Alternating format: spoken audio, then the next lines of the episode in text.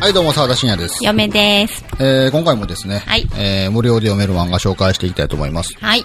取って出し、取って出しでね、やっていこうかな取思っっててますけど。はい。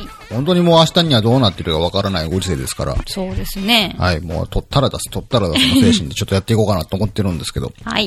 えー今回ご紹介する漫画はですね、はい。えー、小学館が配信している漫画1というウェブ漫画アプリですね。うん。それに掲載されている、えー侵略行為という漫画。うん。でちなみにこの侵略行為っていう漢字は、えー侵略は侵略、えー宇宙人が侵略してきたあの侵略ですよね。うん。はい。ただその侵略行為の行為っていうのが、えー行為を抱くの行為ですね。好き、好きに意味のいいに行為、侵略行為っていう漫画なんですけど。うん。まああの、嫁さんにはあらかじめ1話2話読んでいただきましたけど、はい。いどうでしたかねや、これね、読んでみたら面白くて、はいあの、話だけ聞いてるときは、何がそんな面白いん やと。すみません。ああそうですのか、ちょっとピンと来てなかったんですけど、はいあの、1話には読んだら、あの、なんだこりゃという。まあ面白いですよね。面白いですね。簡単にあらすじと設定だけ言うとですね、はいえー、和島いそらちゃんっていう女子高生がいるんですけど、えー基本的にこう友達がいない。うん。で、どうもなんか家庭環境にも問題がある。うん。で、なんか人間関係、えーを築くのが苦手そうな感じの、えーキャラクターがいるんですけど、まああのーよくそういうキャラにやりがちな、こう暗いとか、なんか引きこもりがちとか、そういうのでもないんですよね。うん。なんか普通、普通は普通なんですよ。ただ、あの、そういう環境なのか、こう自分のそばにずっといてくれる人間っていうのが存在しなかった風な感じが、で描かれてるんですけど、ちょっと家庭環境が複雑な感じですよね。うん。そのせいか、なんかこう、人とすごい絆を築きたいみたいな、こう、欲求がすごい強くて、ずっと友達欲しいと思ってるんですよね。はい。で、その友達欲しいっていうのも、まあある種その、まあ、こういう言い方もなんですけど、こう健全な人が気づき合う友達関係ではなくて、どこかこう、歪というか、んなんかこう、なんて言うんですかね、こういうの。まあ、例えば、うん。今ここで教室にテロリストが攻めてきて、そのテロリストからみんなを守ったら、みんな友達になってくれるかなとか、なんかその友達になってくれるための条件がすごい極端なんですよね。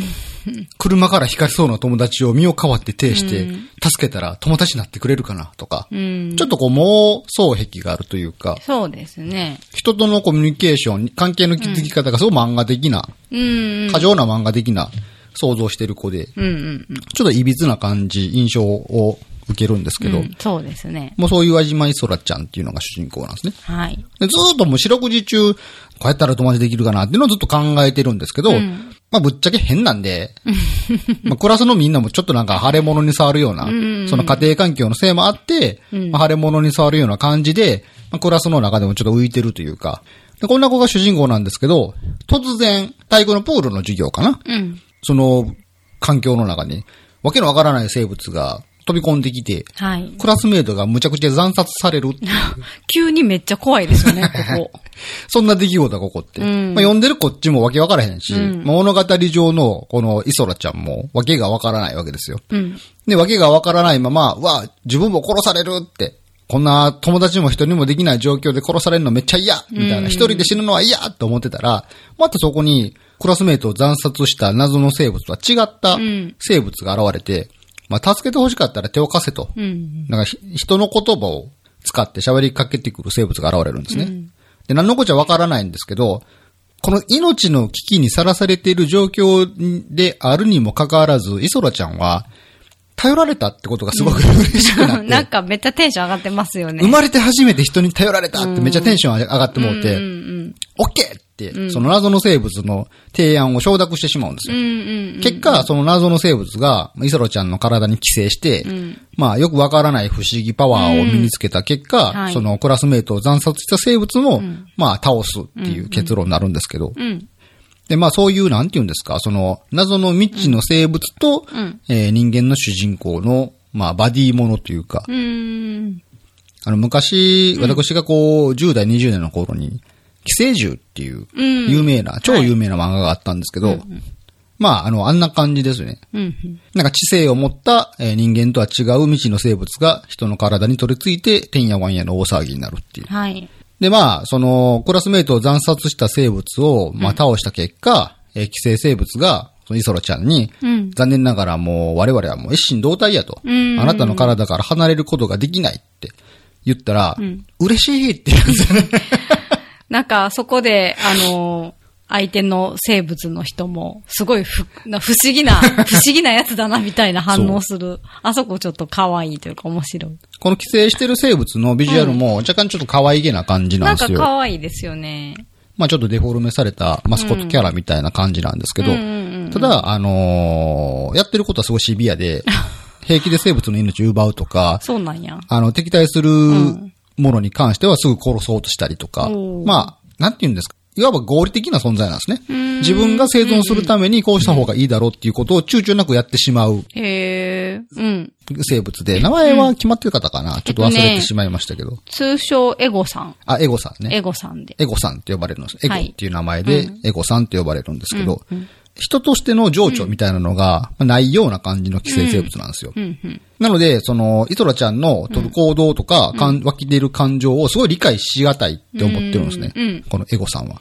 うん。でもまあ、今後話が進んでいくと、だんだんそれにこう感化されていくんですね、エゴさんは。へえ。でイソラちゃんは基本的に行動原理としては友達が欲しいってだけの行動原理しかないので、うんうん。物語がいろんな危機を迎えるんですけど、はい基本的にこれ頑張って助けたら友達になってくれるかなだけでずっと行動し続けるんですよ その気持ち一本押しなんや。一本押しなんですなるほど。で、そのためには、その自分の体自体が痛めつけられようとも、その危ないところに乗り込んだりもするので、へーこれエゴさんからすると理解ができないんですよね。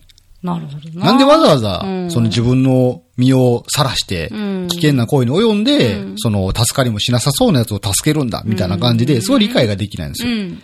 で、この漫画の妙なところは、いわゆるその人間とは違った生物が、まあ人間のそういう情緒的な感情を理解できないってよくありがちっちゃありがちじゃないですかうん、う。ん、レゴさんも、これが人間というものか、みたいな感覚でいるんですけど、違うんですよね。イソラちゃんが変やってだけの話なんですよ。うん。なるほどね。あ、そうか。なんか人道的にとか、なんかこう、人として見過ごせないから、正義の気持ちでとかいう意味で、うんなんか危険を顧みで飛び込んでるわけじゃなくて、まあ言っちゃ利己的な価値観で飛び込んでるわけですよね。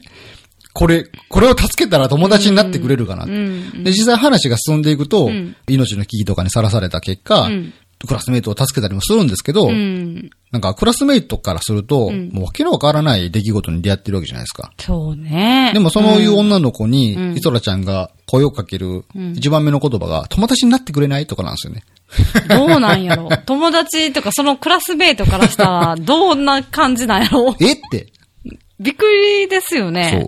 だからまあ、寄生生物もイソラちゃんに取り付いて、人間とはこういうものかっていうのを徐々に学んでいくんですけど、まあ、イソラちゃん自体がちょっと変っていうところが、まあ、この面白みなのかなってうんういう。んうん。結構出てるんですか、もう。ん今、最新話が13話あ、ですね。 13。ほんじゃまだ、まだまだ、今、読み始めてもはい、ついていける。つい最近単行本の一巻が発売されたという情報を見ました。へえ、結構なんか2話の終わりでも、なんか、なんか謎の少女も登場してそうだし、結構話も割と膨らんでいきそうな感じで、なんご多か面分に白そ漏うと思れいなず、がら。こう、仲間なの敵なのみたいなあそうそうそう存在が出てきたりとかう。んうんうんうん。でそもそも寄生生物の狙いは何なのかとか、うんそういうなんか、多面的なこう謎が同時に進行していく感じで。でも基本はイソラちゃんが友達欲しいなって思ってる気持ちがずっと軸にあるっていう、そういう漫画です。うーん。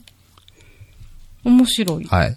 ですまあこう、なんていうの、奇妙な感じがする漫画なんですけど、んまあ大変面白いので。なんか、イソラちゃんも、あの、ちょっと応援したくなっちゃそううです感じね。で。まあ嫌味がないキャラかなとは思います。うん、頑張ってほしいなって感ただじもですけど。う、ちょっと歪で変っていう。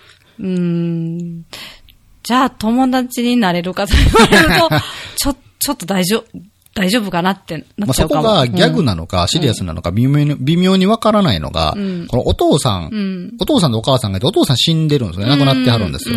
で、その結果、お母さんと二人暮らしになってたはずなんですけども、なぜかお母さんとは険悪なのか、イソラちゃんが一人で、一人暮らしをしてるっていう状態で。で、お父さんの、まあ、位牌ですね。なんか死んだお父さんの位牌とかは、イソラちゃんの一人暮らしの部屋に飾ってあるんですけど、毎日こう、コーンフレークにメロンソーダをかけて、お父さんこれ好きだったよねとかって食うんですけど、変じゃないですか、どう考えても。ねえ。あれはギャグでやってるのか、シリアスでやってるのいか、やーどっちなんやろうなって、ちょっと微妙な気持ちにななんりまかちょすっけとど不。思議な雰囲気かもし出してますよねも。しゃもしゃってこれをいろんなところで食べるんですけどね。